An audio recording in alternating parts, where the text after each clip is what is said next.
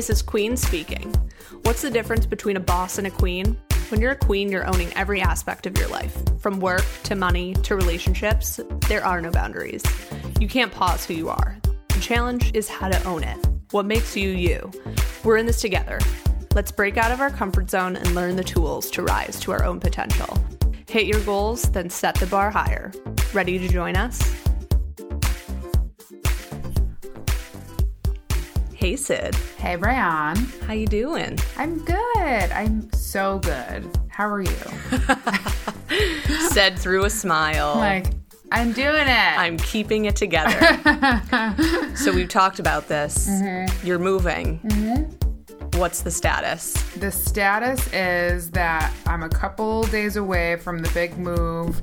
And I realized so we generally move like every year. I was actually just thinking about this this morning that in the four years that I've been in my current job, I have lived in four different places. That And- overwhelms me. Yeah, it's a lot. And I think I get very used to moving. Like, moving sucks. No one likes moving. Not just because, like, it's intensive labor to pack boxes for hours, but it's just like you're packing up all of your stuff, you're purging again. And I was never like someone who moved around a lot when I was growing up. So I think this is like a new thing for me. Like, I never, I moved three times in my childhood before I left for college. And so I was not, I'm not, it's not that I'm not used to it because, again, four places in four years um, or in five years, something like that. So I think it's just this feeling of it's finally hitting me that I've and I've wanted this for some time. I think even after I graduated college and moved into my first apartment, I was like, I would really love my space to feel like home. But I don't think I think my parents' house is still the place that feels like home to me, even though they have since moved out of where I grew up. Because it's like that's that's what I grew up with was them being around. And I think like I think this feeling of wanting to find a place that feels like home is like always on my mind and somehow it just like i haven't landed on it yet so um, i'm hoping that like with some care and some time and and for um, being in in our new space for a little bit longer this time that i will be able to uh, create that Yeah, I think at, as you were saying that, I had a revelation because I was like, oh my gosh, I wonder if the reason I stay in an apartment for as long as I do is because we moved so much as kids. yeah yeah it's like, even though I wasn't responsible for like packing up and moving the house, just like but moving spaces is a big deal. the mental, like getting it together of packing and getting accustomed to a new place is that's like a readjustment. And if you're like me and resistant to change. yeah and i think like i've gotten better with change and like moving has just now become a part of like what i tend to do on a yearly basis so like this time of year is more stressful for a few different reasons but knowing that like impending move usually happens like between may and june is just it it just like is what it is and so i'm hoping that and i think it will be and you know i'm moving with my boyfriend again and anywhere with him feels like home like i love him and i and i love being in our space together um but i think if we can create like our physical space with what we feel toward each other, then like it will feel even more settled than just the feeling that we have together. yeah. So that's my uh we're almost there and we've been, you know, packing for the last couple days and we've got a couple more days to go and then we'll be we'll be in and then the unpacking begins. and I'd rather unpack than pack. and there that's the beauty of creating that home space is when you're unpacking what are the things that you can set out and like nooks that you can create that make it feel like your homey space Yeah, and we did do a lot of purging, so we're not moving with a bunch of like stuff. Um, I think that that's been something we've done in the past of like just just we're at last minute so we're like throwing just everything we've got into the boxes just to get it done but this time we've just very intentionally got rid of like clothes that can get donated, different like utensils and kitchen stuff that we don't use. So that goes to Goodwill. Um, we've thrown out a lot of stuff. It's just, it feels good to be moving with just the stuff that we want versus just everything we've accumulated. Um, so I think it'll be good. It's just like, it's got me thinking more often now about what home is and what home feels like.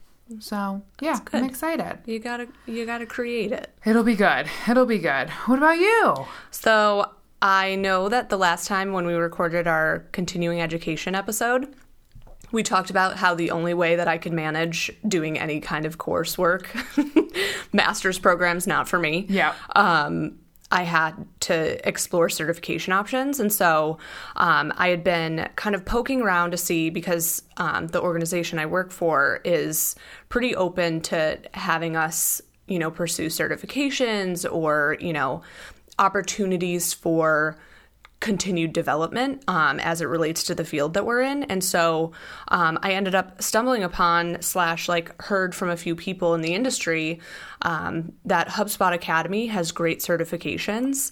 And then I come to find out that they're free. Which is like unheard of, I feel like. So I kind of like had it in the back of my mind as like, look into this, look into this. But I knew that it might require, like, I wanted to make a good choice if I was going to spend money to get a certification in something, that Right. it was going to be like exactly what I was looking for or something that I needed.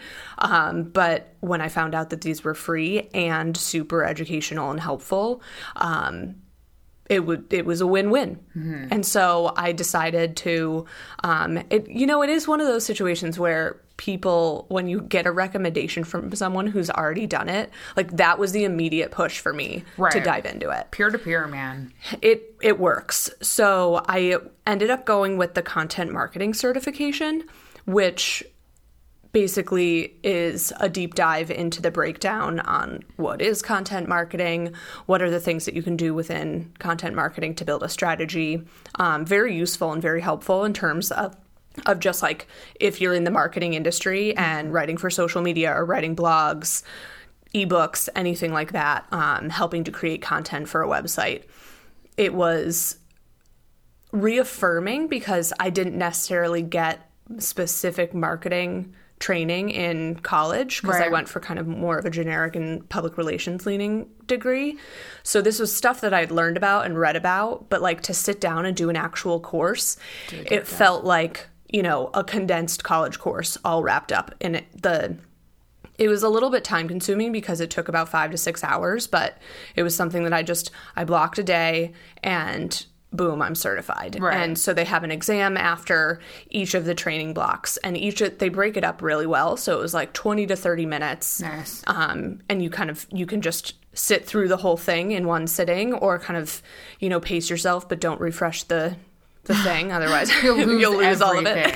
That's a really good thing to remember. and I was so scared that I was going to accidentally X out of it. And I was like, Uh, but um, it was one of those things that, like, the, at the end of it, I was taking copious notes and I felt like I was back in school again, but also felt so fulfilled because it was a condensed learning opportunity that fit exactly what I was looking for. yeah, yeah. Did they have other? What were some of the other like certifications you could get through that academy? Through HubSpot, they have um, other ones related to sales. They're working on a social media marketing one, Great. which like you can click the notify me and get the update once that's official, which I think is really great. And so they have a different, they have varied um, information too about like sometimes some of them are just courses of just information on inbound marketing Mm-hmm. and then others are actual certifications that are you know recognized in you know the marketing and design and sales industry Very um, cool. because they have a lot of tools that a lot of marketing agencies use as part of you know for search engine optimization and all of those things that kind of fit within the scope of website design and um, all the behind the scenes and creating content for all of that That's great. And I think, like, going back to what you said about the tests that happen at the end of each module or at the end of the full course, it's just, it goes back to what I think we talked about in the continuing ed episode of that I appreciated about the master's program. And I know um, a lot of certifications have this that they test you on what you've learned. So, unlike a conference, that you kind of walk away with what you're, you know, taking on from speakers and things like that. You have Like, an opportunity. challenge you. Right. And like it really does give you that knowledge of saying, like, I didn't just like listen and take in and whatever you were doing and taking notes, but I also had to prove that I understood what was being talked about. And I think that's that next step that people should challenge themselves to do, even if it's not provided for you. Um, so it's great that not only did you have a chance to do the whole program, but you had a chance to say, like, I also know my stuff, like, and Yeah. I can show you that I know my stuff through that full like cert situation. And when I passed at the end, it was my heart exploded. Yeah. I was like, I ah. did it. because the last test I took was like a face a Facebook quiz. Yeah. and that's the same. So that's great. That's really good. Done did it. So, what is inspiring you this week, Sid? So this week, this was sent to me, and I think that this is just phenomenal. I've seen a couple other people post about this. So Abby Wambach was the commencement speaker at Barnard this year for 2018. And if you don't know who Abby Wambach is, she is a USA like all-time friggin' phenomenal, crazy, amazing soccer player. And she played with the USA team for years and she's won a ton of awards. She's won gold medals. Like she's just she's just the best. And rep in our hometown. Oh yeah, and she's and she's from Rochester. no big deal. Um, but her speech was just I mean, I encourage everybody to read it because it did give me chills throughout the entire thing. Like I was reading it start to finish and I could I was reading it. I didn't even see her give it and I was like, "Oh my god, I can't imagine I would probably be in tears if I'd actually see her say it out loud." But what I loved about it is she broke down so Barnard is a women's college. So she's talking to however many just women right in front of her. And I thought what was great about that is she talked about what her experience was like, not just um, as a soccer player, but when she retired. So she's fully retired from from playing, and that was a big transition. And like I think for anybody that's going through any kind of like major life change, you're like, oh my gosh, is this all I am as a person? Like, Especially when you're young. She's oh yeah, still, I think she's in her 30s still, right? something like that, or maybe 40s Ish. ish. But to Still retire then, that's like, I imagine me retiring at like 75. Yeah, yeah, that's my timeline you're like, "What's as next?" of now. So yeah, so she was soccer all the time, all the way, and and then to go into this phase of like.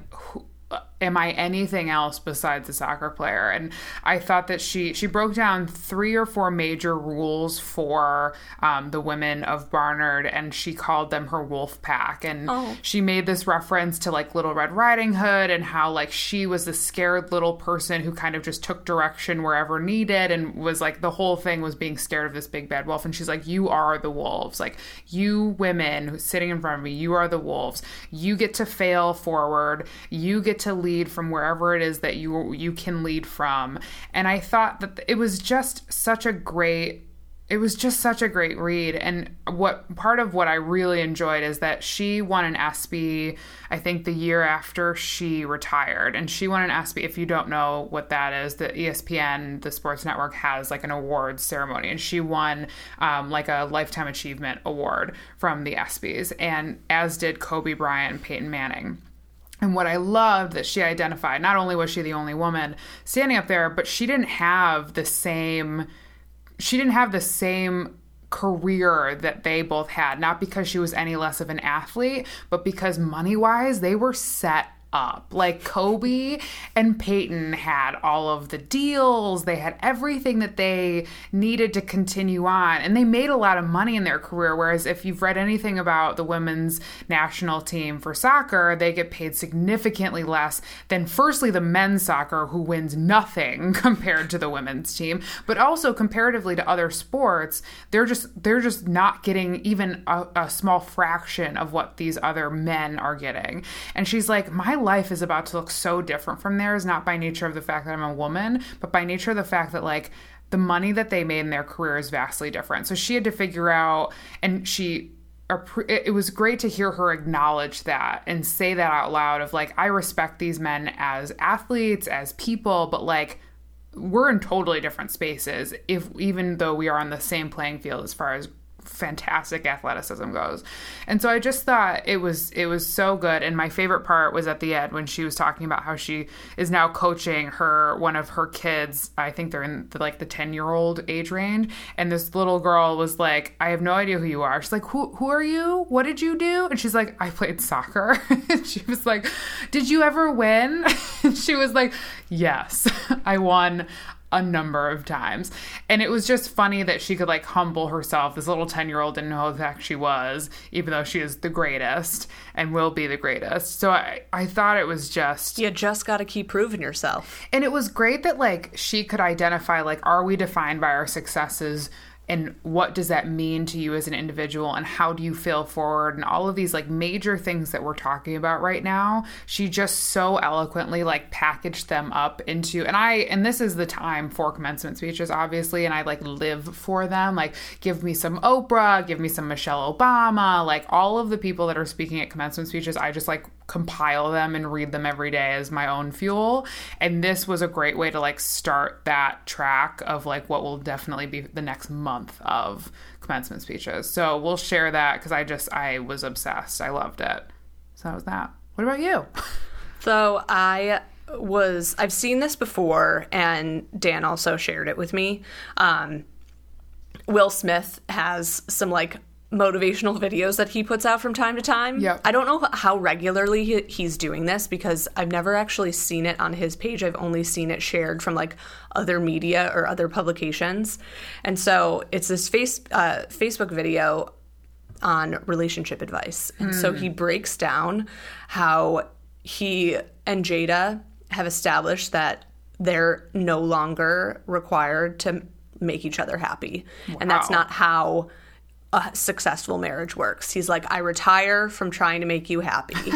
and it was one of those things that, like, you hear it and the way that he set it up, and, you know, he's like doing a selfie video and like walking through his lawn or something. And so it's like all janky, but it's like, your words are so wise. He's so smart. I have heard that he does these on a fairly regular basis, and I just think they're so great. Yeah. And so I think what I took away from it is that a happy relationship only exists if you're striving f- for your own happiness. Yeah.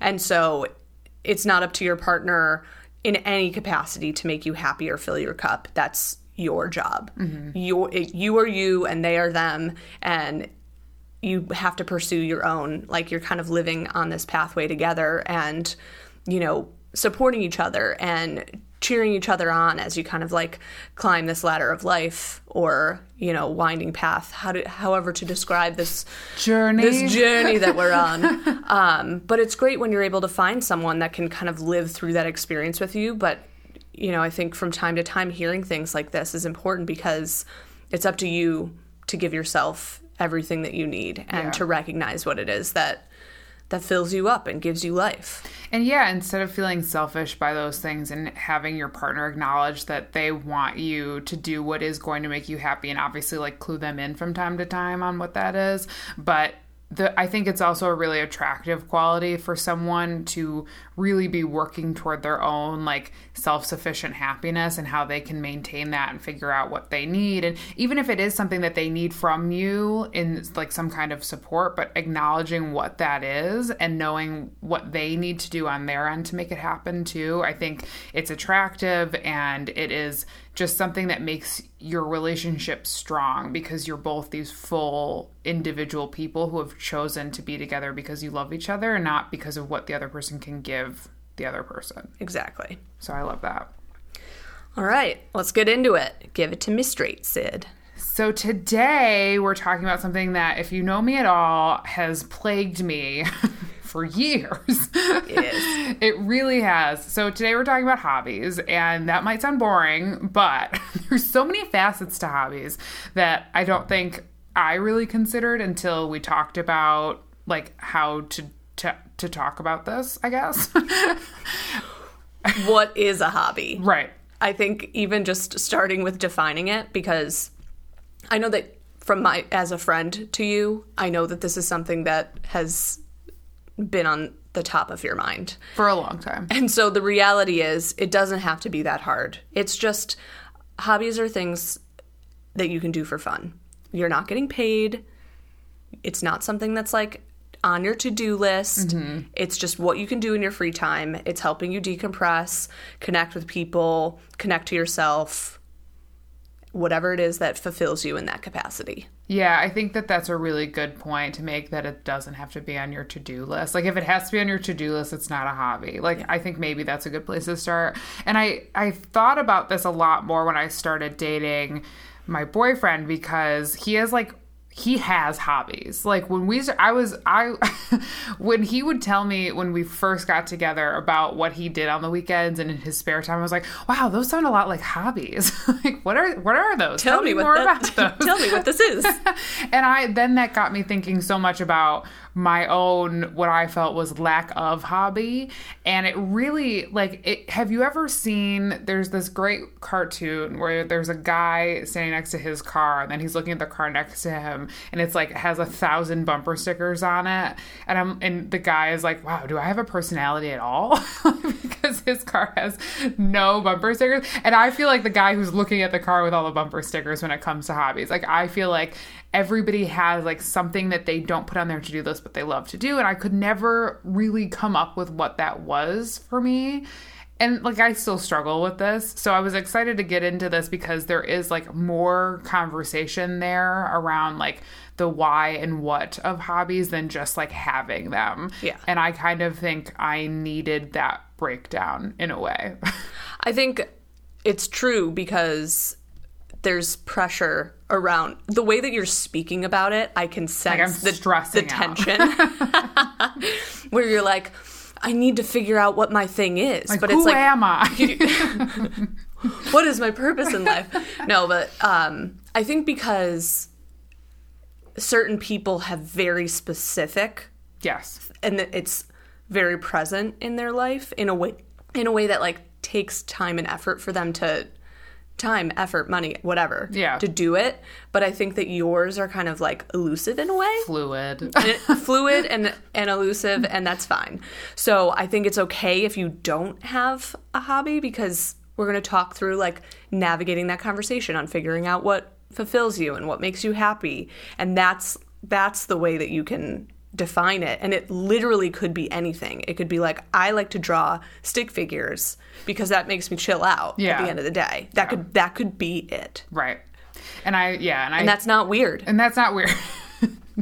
just to identify that's not weird if that's you. but it is. It's just, I think it is the sense of identity. It's like, how do you differentiate that from your job or career? Or like, is it vastly different than like what you're doing 40 plus hours a week in an office or out in the world? And so, yeah, I was excited to get into this because I just think that there's, um, there's a lot more to it than I wanted to give it credit for. Yeah, and I think especially when you're in this time frame, like after college, like you know, some people have a good grasp on what their hobby is. Yeah. But again, A I lot think of people do.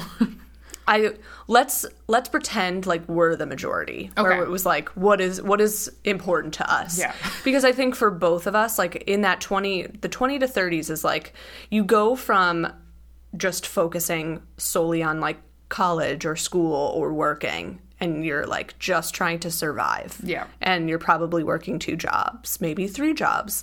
And so like how do you define what makes you happy outside that scope because you're like most I remember being like, "Oh my gosh, I don't have to waitress tonight.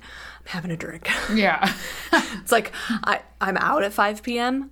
I don't know what happy hour is like. I'm Right. excited about this. So it's like it once I transitioned into like, oh, I have my own my first apartment. I'm like living in this world that I always imagined being in and then defining what actually makes you happy within that that alone time. I think from in that moment, that's where it starts to present itself is what is it that you're gravitating toward once you have time to explore it. Right.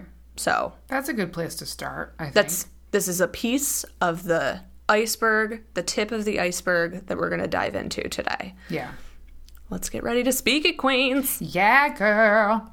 Um, so how do you actually find a hobby, and why is this something that's important for your well-being? I think that's the big question is the why why it is important to mm-hmm. your well-being. And that's a question I feel like doesn't really get put as part of the conversation when it comes to a hobby because either you have one and you can talk about what it is or you don't have one you think there's something wrong with you but to talk about the why of like what it does for your overall is something that gets lost in the shuffle sometimes. Yeah. I think it's easy to think that time with friends or like hanging out mm. or like Does that count? grabbing a drink, you're like, well, I really like wine. So, like, can wine tasting be a hobby? Yes. But happy hour, Not a hobby. not a hobby. Okay. so, I think it actually stems from finding that solo passion of yours. What do you do that's just for you? Such a big question. And I feel like so this was this was kind of like serendipitous that I found this because you know I love an all-in-one situation. All encompassing.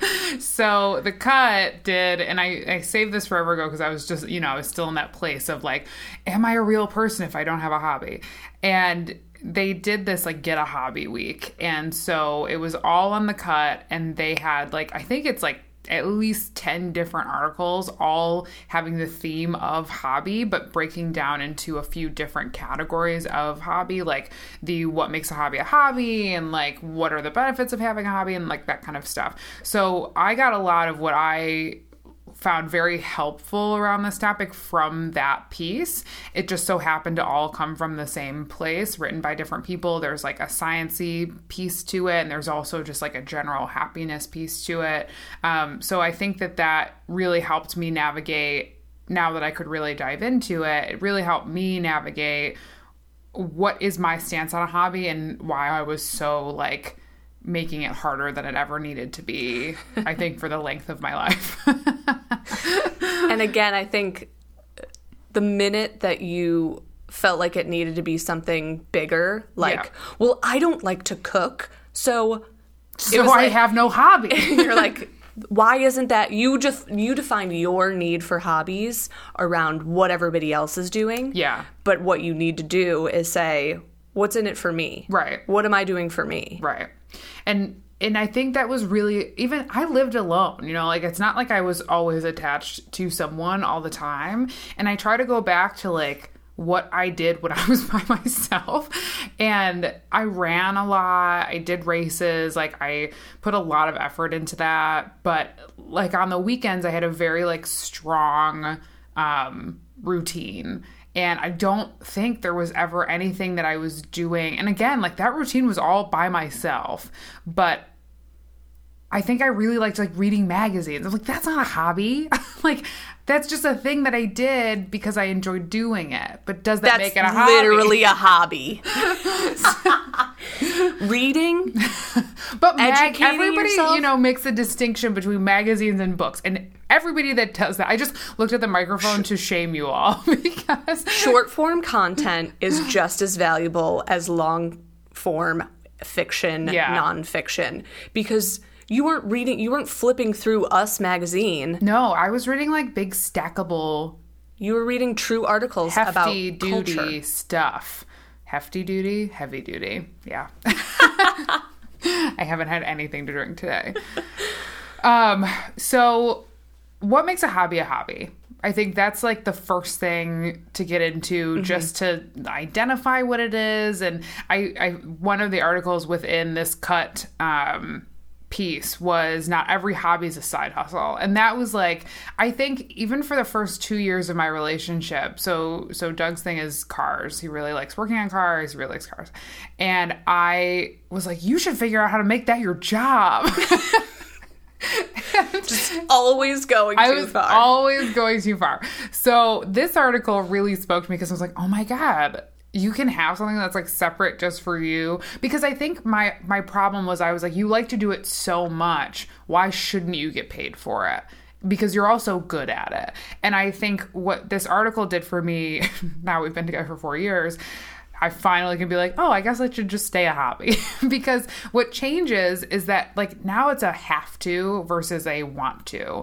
And I thought that there was this, like, great, um, there was this great quote from the author of Hobbies, Leisure and the Culture of Work in America by Steve Gelber. And he said they, hobbies occupy the borderline that is beyond play but not yet employment. So it's like you're putting in more effort than the just like hanging out mentality, but you're not not only are you not getting paid for it, but it doesn't feel like work. And I think that that was a really important distinction to make and that is something that I could never like I was like if I get really good at something that I also like doing why shouldn't I get paid for it but it, like I, I, skipped over the like enjoyment factor I Like, went right the- from like leisure to like let's make a lot of money at it That's the nugget. Yeah. That's the nugget of magic is that this is enjoyable and helps you chill the F out. Right, right. And that was something that and and like I was questioning, I was like, but that personal personal pleasure, like doesn't isn't that what work should be too? But like it's not. And I think I also found again, I did a lot of soul searching when I was reading all these apparently. But like work should be work. Work doesn't always have to be bad obviously like you should you should want to strive for working and doing something that you enjoy but like there is a distinction that makes work work and there are going to be days that you don't want to do it a hobby shouldn't that shouldn't meld into that category. And i think it was it's been really difficult for me to separate the two because i keep thinking like if you love it get paid to do it. And that's not that's not everybody. And that's not even that's not a lot of people. So i need to chill. Yeah. And maybe the thing is, is like the reason it's enjoyable for Doug is because he's working on his car. He doesn't want to fix other people's cars. Right, right, exactly. He's creating something for himself. And I think we get into this a little bit later, but for my hobby, it's like I wouldn't, I don't necessarily think that my thing works for other people. right. Me especially.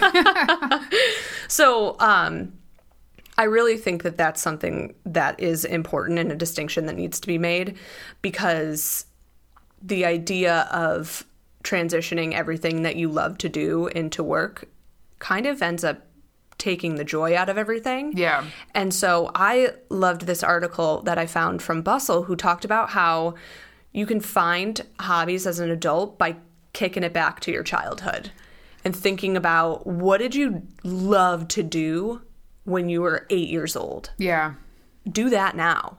Because if if that brought you Joy. joy, happiness, like it was a creative, you know, rolling through the fun times. I think this is something that I think about for you because you say how much you enjoy bike riding. Mm-hmm. That is a hobby. Okay. Is it? Yeah. because I like my so I agree I want to agree with you because it does bring me joy, but that like that play so going back to that quote it's like beyond play but not yet employment so for me bike riding is like play it's like but you're exploring. yeah You're riding. You're feeling the wind in your hair. It's great. Yeah. And that's why like and that's I think where I get all bejumbled because I'm like when I was when I was running to run, that was fun. It wasn't always fun, but it was Also a hobby. Yes. But then I took it up a notch to do a little bit more and like challenge myself. And that's when I thought like it went from just play to hobby. Like my brain does this thing where I see like a block and like during in that block there are three colors and one is play, one is hobby, one is work and like employment. And I think I keep thinking that there's a tr- there's a point where you transition from one to the next even with one activity. Like I also kind of feel like play and hobby intermingle. they and they and I'm sure that they do. I think it's just like It's a swirl of colors. right, and my brain can't like. And I'm not even that structured as a person. I don't think I might be total. I maybe I am much more structured than I. Maybe you see things in black and white. Yeah, I think that like it encourages me to ask questions because I'm like, this is what someone's saying, but like, what what else can we ask to challenge what someone else is saying? So I think like there's a lot of gray for me, but I also just I kind of I really like answers too. Like I really like having like answers to questions, and if I can't get a straight answer, then I get like frustrated. So I'm like it is it is a hobby but if someone's like what are what are you what are your hobbies i'm like i don't know even though i do other things like if i said i like reading magazines people would be like that's not a hobby and i You guess could well, so that's a a specific activity Mm-hmm. within the grand scheme of like I like to educate myself and explore new ideas. Right. But I think And I do that by reading. And I think that my problem is I also just like I'm assuming what other people will think about what it is I'm spending my time doing and then I take those like phantom opinions that might not exist and then apply them back to what I'm doing and I'm like if other people wouldn't recognize this as a thing then it's probably not a thing instead of just feeling like I like doing this and that's the end of it. What do you do that's just for you? What do I do that's just for me? That's it. I like That's to that's the that's the question. Yeah. That's Yes. what a hobby is. What do you do that's just for you? Right. So it could be all of those things, but it also has to be something that's relaxing and freeing. Right. The decompress aspect. But as you ask that question of needing questions so many and opportunities to answer, I Great segue. loved this article from the Every Girl that actually broke down a set of questions to ask if you're in this space of not knowing exactly where play, work, passion, hobby, what falls together. into how does it all come together? Right. How do you separate the two? So, question one When do I forget to look at my phone? Hmm, good one. I love this one because the minute that you're like, my phone's away, I'm not distracted. I'm grooving. I totally forgot, especially following our digital detox episode. Like, what's the thing that made you leave your phone at home? Shocker! What? Who does? Who does that? Does that for safety reasons? So thinking about that and and asking yourself what maybe also defining question two, what were some of the things that I loved to do as a kid? Yeah. also great. Kind of hitting it back to like what made me feel free and excited and exploring my imagination imagination as a child because it's so sad that you do lose a lot of that when you're an adult. It is sad. We're so jaded. Question three What feels like active meditation? Mm-hmm. And I know that this is something that you get down with I do. because you need like that stress free time, Yes. but you're doing things. Yes. Question four What lights me up? I love this question because it's like, what is it that just instantly makes me feel like a million dollars? Yes. That I have to say, whenever I read that now, it makes me laugh. Something like that because there was this quote that I might have shared on here, but I know I definitely share it with you about what makes you feel like the sunshine from the inside mm-hmm. out. And I don't know if I've already said this, but I've I said that I was like, isn't that great? Like, doesn't it help you visualize like what makes you so happy? And certain people that I was talking to about this was like, that makes me feel like I should be like feeling like I'm on the surface of the sun. like Too much.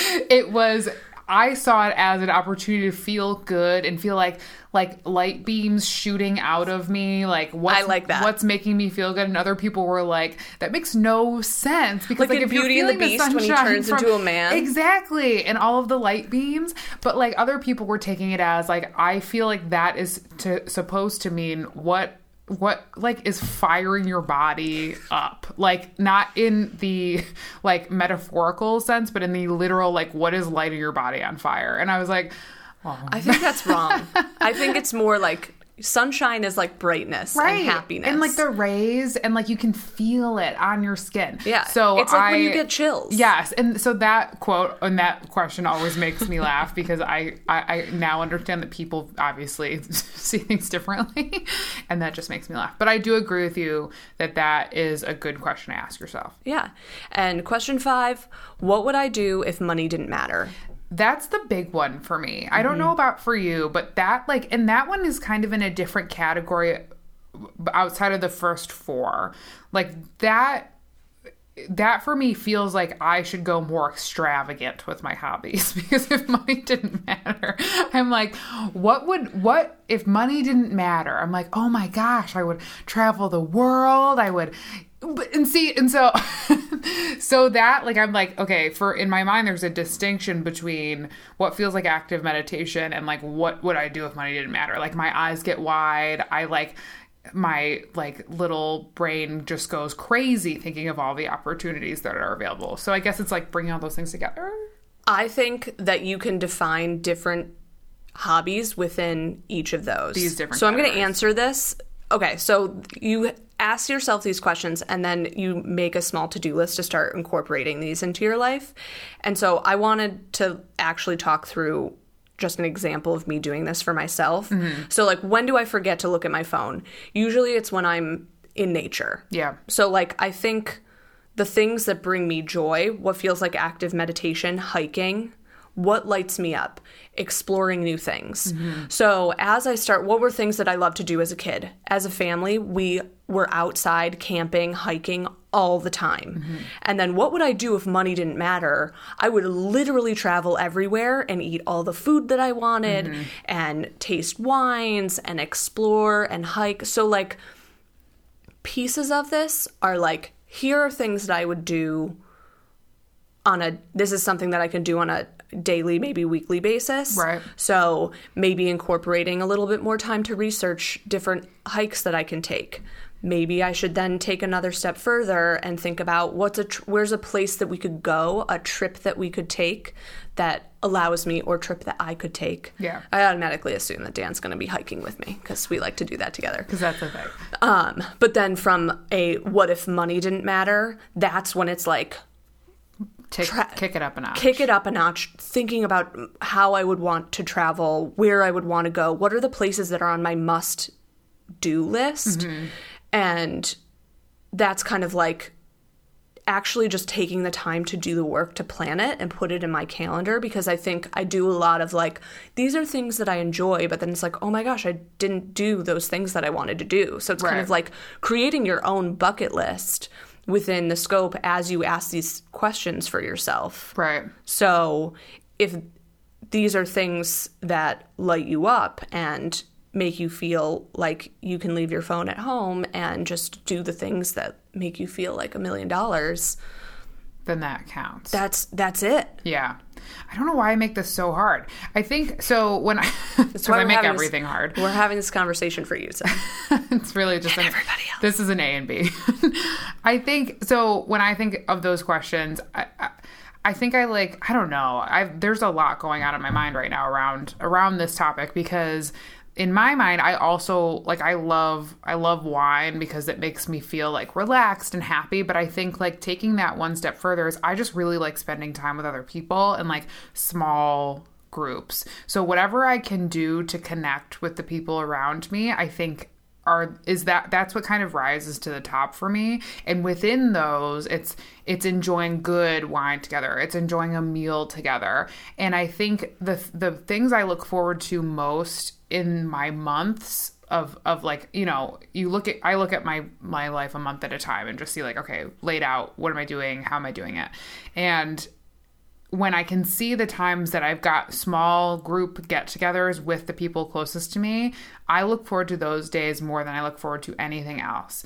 And obviously time with Doug. But like the but the people in my life that I don't I don't get to connect with on as regular a basis, I live for those for those do- those days, and I think that feels like active meditation for me because I'm like I'm recharging by learning about what's going on in my friends' lives, and I forget to look at my phone when I'm at dinner and enjoying really good food with really good people.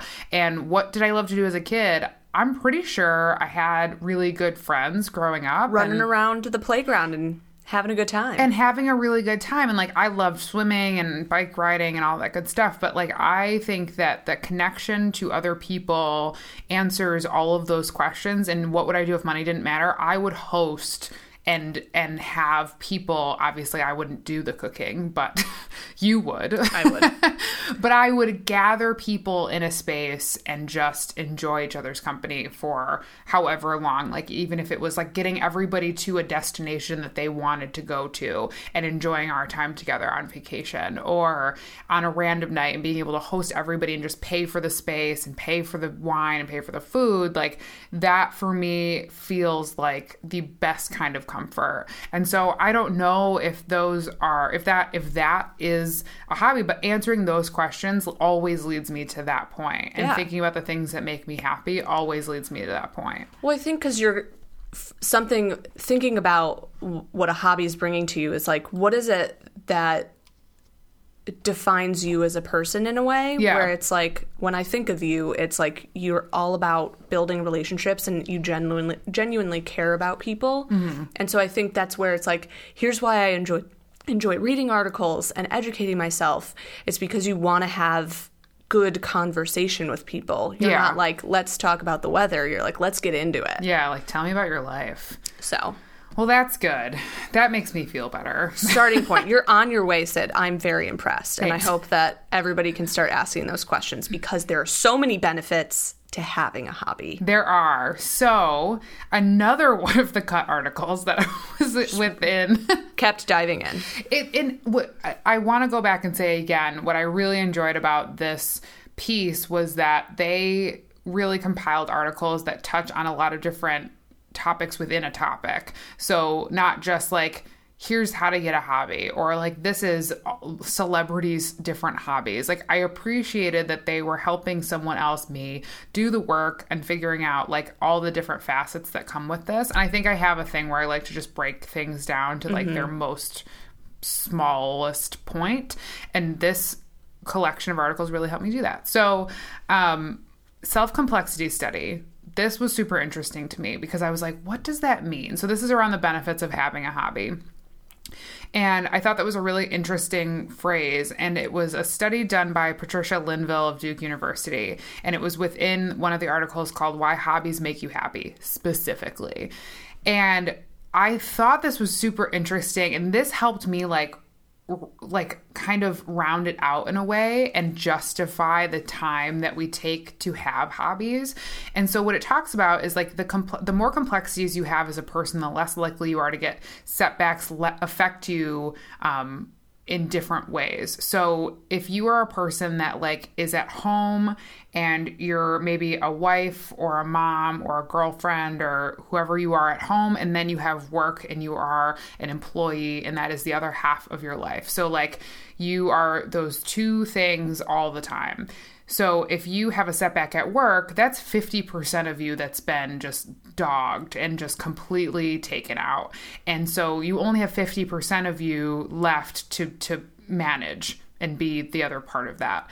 And so if you have more complexities as far as like if you also are do you do yoga and you go hiking and you also are, are an employee and you also are a mom and you also are a wife, that's five that's five different complexities that make up the person that you are. It feels like a pie chart. Yes. So it's not cut in half, it's many slices of pie. Exactly. So then if you have a setback at work, that's only 20 that's only a percentage of the person that you are. And so that setback doesn't take you out entirely. It helps you lean into the other parts of you that make up who you are as a person. And I thought that was really really interesting I because love that so much. I did too because I think like the brain that I live in that helped me identify and, and justify spending time in other places of my life because it's like there has to be more than just a couple parts to a person. So when something does happen,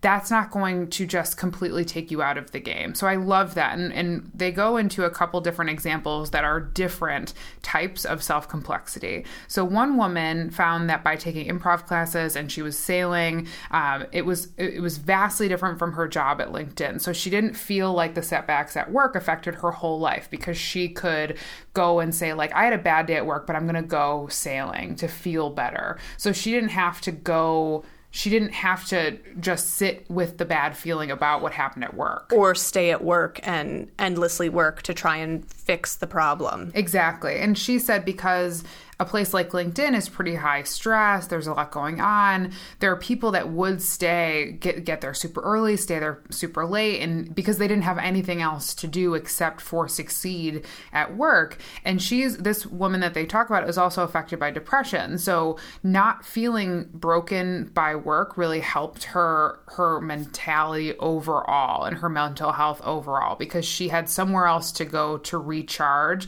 and get back to it. Mm-hmm. So I love that. And then another woman that they talk about who's within this like self complexity bubble, um, her her happiness came as an extension of her work in the social justice realm. So her work by day had a lot to do with she was working with inmates and she was working on a social justice system and like was really that was her day job. But in the evenings, she also took different parts of that to um, do more of what was going to help that cause. So yes, her narrow her ver- version of that was narrower, but she had this complexity with other people that helped fill her up. So if she did have a setback, maybe in her work life, she knew that even though it's in the same world that she works in, going and doing more of what fills her up and gives her a sense of purpose helped her connect with other people in various ways and really helped fill her up and not feel those setbacks as much. So,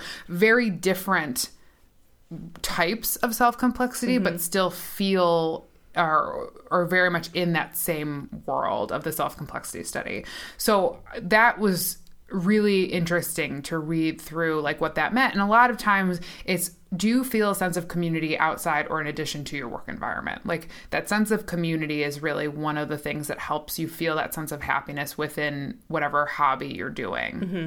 so i love it. yeah that was a i really enjoyed that article. I think that's that leads into something that kind of was i was hung up on in the early days of thinking about hobbies because I think both of those distinctions it's like someone who sails and does a class and kind of like explores different things that f- fill her up and then someone who's like I'm going to volunteer like that counts as a hobby as well where you're like behind the scenes doing something where you're feeling like 100% you. Yeah. I think a distinction that was important for me to realize is that a hobby is a creative outlet. It doesn't have to be creative. Thank God. because for a while I thought that it had to be an artistic task in some capacity. Yeah. Because I feel like a lot of people who are like in there it's like my hobby is, you know, crafting. I'm really good at DIY. I designed my whole apartment and like, you know, paint and or I'm into pottery and all of those things are wonderful hobbies, but I was like, those are not things that fill me up. Right. That those things actually stress me out. A lot. Yeah. Like, I've done some crafting activities for like work purposes or just on the side because I think they'll be fun with friends. Oh, and I hate them so much. and it really is not enjoyable. So it stresses me out like beyond. You're like, my macrame is not flowing the way remember, that others. I know we've done we've done a few of these together where we did crafty things that just oh my god we looked at each other we are like this is not for us. I was like stressed out that my knots were not right, and I also wanted to be the first one to finish. so those are those are problem areas, but I think also like volunteering, exploring record stores, collecting piggy banks, or whatever, you know, your favorite exercise routine. That yeah. fulfills, if that fulfills your creative space, then that's a hobby. Yes. And I think like I know we talked about like that solo passion aspect of having a hobby. I think that's how you find it. But then if you find a community that also does it, like that's where kind of all of it maybe comes together a little bit. Because I think even like even with these things like exploring record stores, collecting piggy banks, exercise routines, like those are all things that like you know that set you up individually for happiness.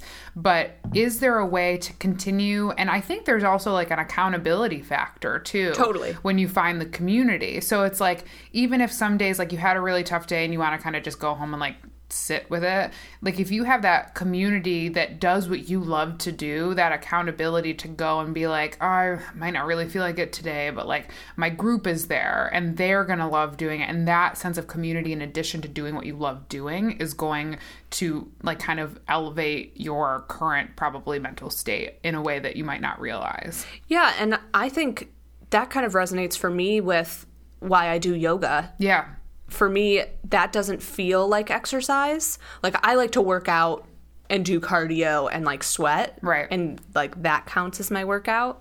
But yoga for me, I don't do it at home. Right. I want that class environment. I want that feeling of like that sense of community and the place in which you're, you know, doing a thing together. And it's also super stress relieving for me. So right. it's like those are things that as far as like unwinding and how is it that you can find that balance within your life and then thinking about your personality type i think this goes back to like why we had such a hard time with the crafting and the diy stuff It was the worst. Like I just want to say, like try to not fit yourself into a box. Like if you don't like doing those things, I think my mom is super crafty. Like crafts are her thing and she's so so talented. But i am never and my sister also very talented artistically craftily.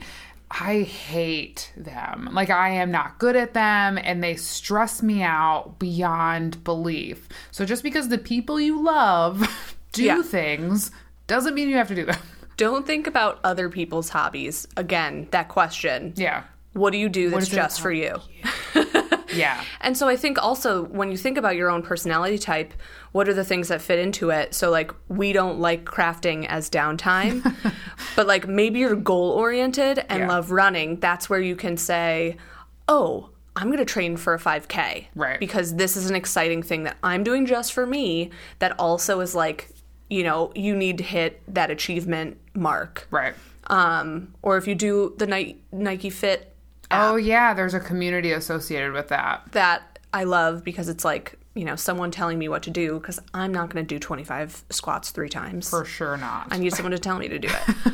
and like, maybe you're creative and love being in nature and the smell of flowers and, you know, feeling the dirt between your hands. yes Then obviously, maybe gardening is something Check for you to try it out. um, so there's lots of options, and I think that the biggest thing that's important is to think about something that that fills you up and makes you that lights you up, makes you feel like sunshine sunshine from the bursting from the inside out. yes i like that always that visual for me makes sense i guess it doesn't make sense for everybody To me, it's like like spirit Rays. fingers and like smiles, and your eyes are all. we're making up. the same face at each other right now We're gonna go do our hobbies later today.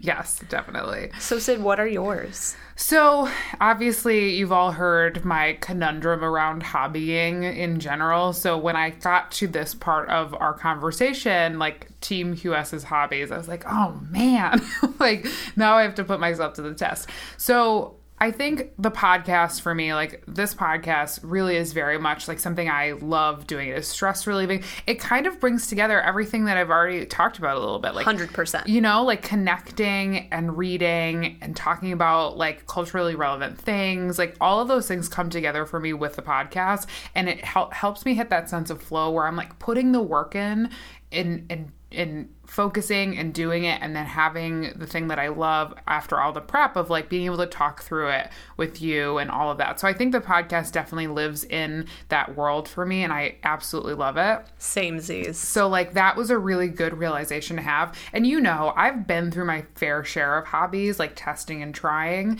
And that's and- also an important thing to remember is like if you don't like it, you can stop doing it and try something else. Right, and not feel like a failure. Like Abby Wambach says, feel forward. So, like, what parts of what you already tried did you like, and what parts didn't you like, and keep the things that you liked and figure out a new way to use them in the next thing. So, the podcast is definitely one for me. Um, I really like working out because of what it does for my body, but I also don't know if it fits into that category always because it's like sometimes it feels like a necessary evil. Like i'm i'm i'm compelled to do it for reasons that aren't just the endorphin release but i do do it 4 to 5 days a week. So i guess it is like it lives in that camp kind of. I think for both of us, it lives in like a little bit of an in between state where it's like, I feel like I have to do this, so I'm not 700 pounds. Yeah. And because we like to eat food and drink wine. yeah so it needs to have a balance So it needs to happen. But then there's also like when we do it and it's just for us, it's so great. Yes. Yeah. And I do feel really good after. And like I've talked about before, like the biking and the swimming, like I think that I want to put more effort into those. But I think, like, again, like I've already talked about, that sense of community for me personally is so important. And I think I need a buddy sometimes to do certain things. So if there was, and I've tried to like join like swimming groups in the past, and then it's just kind of like if it's not, if it's not at the top of the list, it's not on the list at all, kind of a thing. So it's something that I'd like to work on because it makes me feel really good. But I think I need a buddy to do it sometimes. I love swimming. Let's go to the lakes. Okay. and doing like I there's like open swim, but I'm also fairly goal oriented like we talked about. And so I think I would be like I want to swim and then I want to do a triathlon. so Okay. it's like so I need to figure out the All right, then maybe maybe you need a like actual like a. YMCA membership. that might work too. So those are kind of like for me, those are my hobbies. Those are things that like make me feel good. But I think always at the end of the day, connecting with other people over food and over wine, like are m- what make me go. Those are the things that help me recharge. So I think though that's kind of one of my major hobbies as well. Yeah, I love it because you're expanding our cultural prowess. You bring that to everybody. Thanks. Love, Love it, it. Love it. Okay, what are your hobbies, Brown? So I have a few, and I definitely have more of the like leading into your childhood experiences and what really brought out the great memories of things that you loved doing. And I, first and foremost, anything that involves me being in the kitchen is like, that is my safe space. Yeah. Um, I also want to be clear that this doesn't have anything to do with that out of thinking, out of date thinking that a woman's place is in the kitchen. Thank you for identifying that. because you should only be in the kitchen if you love being in the kitchen. And so a man can be a great cook as well. and I think that they should challenge themselves to do it. But for me, it's more about the f- creating flavors and the process of actually making something delicious from scratch. I love the reaction that I get myself when I try something and made it myself and it was beautiful and wonderful and flavorful. And then secondarily, when I make things for people, mm-hmm. like that's my sense of community is like I have hostess tendencies and I, it's so Tend- tendencies. strong. I think it goes beyond a tendency. Personally, so that's the one thing that kind of like came out in adulthood that I that I was not like that when I was a kid, mm-hmm. and so I was very shy, and so t- like I now want to facilitate bringing people together around food and wine, and I want people to be in my space and create a space that's comfortable. Mm-hmm. And so I think just the process of it is something that's really fulfilling to me is like the beginning to end. The chopping of the herbs is just as important as like the stirring of the soup and the searing of the steak. And it really, that for me is actually rooted in um, my youth because my dad made really great breakfasts on the weekends. Yeah. And like threw together crepes super easy. And I was like, oh, everybody's doing this. But then we'd have like, I'm sorry, mom, but she would make like spaghetti and prego. And it would be like, you know, traditional American cooking during the week. Yeah. And he had s- subscribed to Cooks Illustrated. And so, like, as I got a little bit older, whenever, because my parents are divorced. And so, when, whenever we went to my dad's house, there was always like an involved meal that we would make. And a lot of times we'd make it together. And so, was- I, yeah, I was gonna ask I think that. for me, that was something that I ended up gravitating toward. And then once I was an adult, it was really exciting to be able to explore that because I had money to buy my own groceries. Yeah. and I wasn't eating those things. black beans out of a can and making Is that bad? Are you saying? No, but that was the vibe that I I got. But I also really love learning from chefs. So like Yeah. this is kind of an all-encompassing like I've really nurtured this hobby to Mm-hmm. become what it is. And so I learned from chefs by attending cooking classes and listening to podcasts. Um, I really love Serious Eats and Splendid Kitchen. If you're also of the cooking mentality, those are Mm-hmm. two that you should definitely download and subscribe to, um, as well as Queen Speaking. that one too.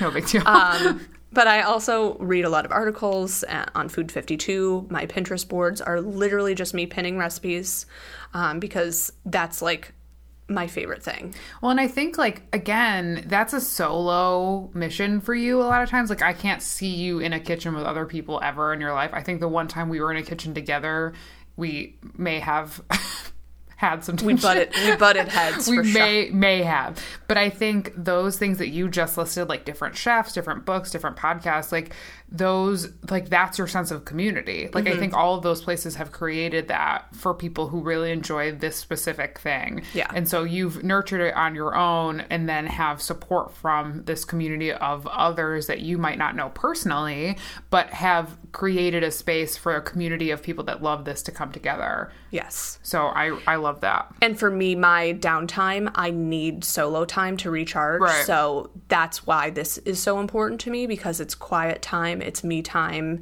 it's peaceful, it's methodical. I'm doing something. Mm-hmm. As we learned, I'm not good at doing nothing. So yes still a um, work in progress yes. but then additionally, I really love so that's like that's an everyday thing. Yeah. I that is a I practice that on a regular basis as from a hobby standpoint that is strong and I love it. But another thing that doesn't necessarily come all the time, but I love being in nature, just feeling green Mm-hmm. around me because it's weirdly a feeling. Yeah. Like freshness and I can fresh see air that. Yeah. It's so fresh air, especially. fulfilling. Yes. And so I actually really enjoy hiking. And so that's something that I try to make sure is part of at least once a weekend, maybe once a month, twice a month, if it's something that I can fit in. I've been doing a little bit more of the, instead of going for a workout, doing a walk just to get outside. Um, I think that's really helpful. But I think this is something too that I'm trying to do a little bit more of. And, you know, obviously we talked earlier about travel and food and exploration those are things that i that i consistently am seeking in my life and just learning about new things and trying new things um, but just the act of like being in quiet space Yeah. so important All come together. um, but I think as we conclude this hobby discussion, I want to challenge everyone to try something that you've been wanting to try. Yes. So, like, Sid, go biking, I'm doing it. sign up for a swimming class. Yes. Um, me, plan a visit to a winery where I learn about wine in a different way or do a pairing. That's what I wanted. Actually, a pairing class with wine and food. I think that would be I'd also like to attend that. You're invited. if if you'll have me. I I I love this topic. I think as you've heard over the last hour, I go in a little deep sometimes and really overanalyze my tendencies and, and what I do. Um, but I think sometimes that's scary, but sometimes that helps you get to the point where you can recognize like okay, just because what you do doesn't look like what other people do, um, maybe more often, or you hear about those types of hobbies more often than you hear about whatever it is that you like about yourself and what your hobbies might be that are kind of like have, have been ever present but not tapped into, doesn't mean that they don't exist. And I think that, like, like you said about nurturing it, like again, really figuring out what it is that makes you happy and and what you do in your spare time and what what you would do that makes you forget your phone even exists. Like all of those things lead you to a place that helps you figure all of those things out. And even if it's not super obvious all the time it is it most likely exists somewhere so you just have to again i think everything we talk about takes work um, but i don't think there's anything that in this world that is that feels good that doesn't take work you know like that True. just diving in a little bit deeper because it's really easy to binge on Netflix and I love it too, but I never feel great after I do it unless it's a good culturally relevant show. Like those are the ones like I love my guilty pleasures obviously, but the shows that make me ask more questions and help me have like good conversations with other people, like those are the ones that I love binging on because then I can go and be like hey TV club, like have you watched this episode yet? And like facilitates the thing that I love, which is more conversation. Yeah. So it takes time, it takes effort, but as I'm learning, it is always worth it. What do you do that's just for you? That's Yes. It's so easy. So hard. We can do it. We got this. We want to hear what your hobbies are. Yes, please share. Love it. Uh, shall we break? Let's break. Feeling like a queen yet? Find us on Instagram and Twitter at queen underscore speaking and tell us all about it. Find episode links and show notes at queenspeaking.com. See you next week.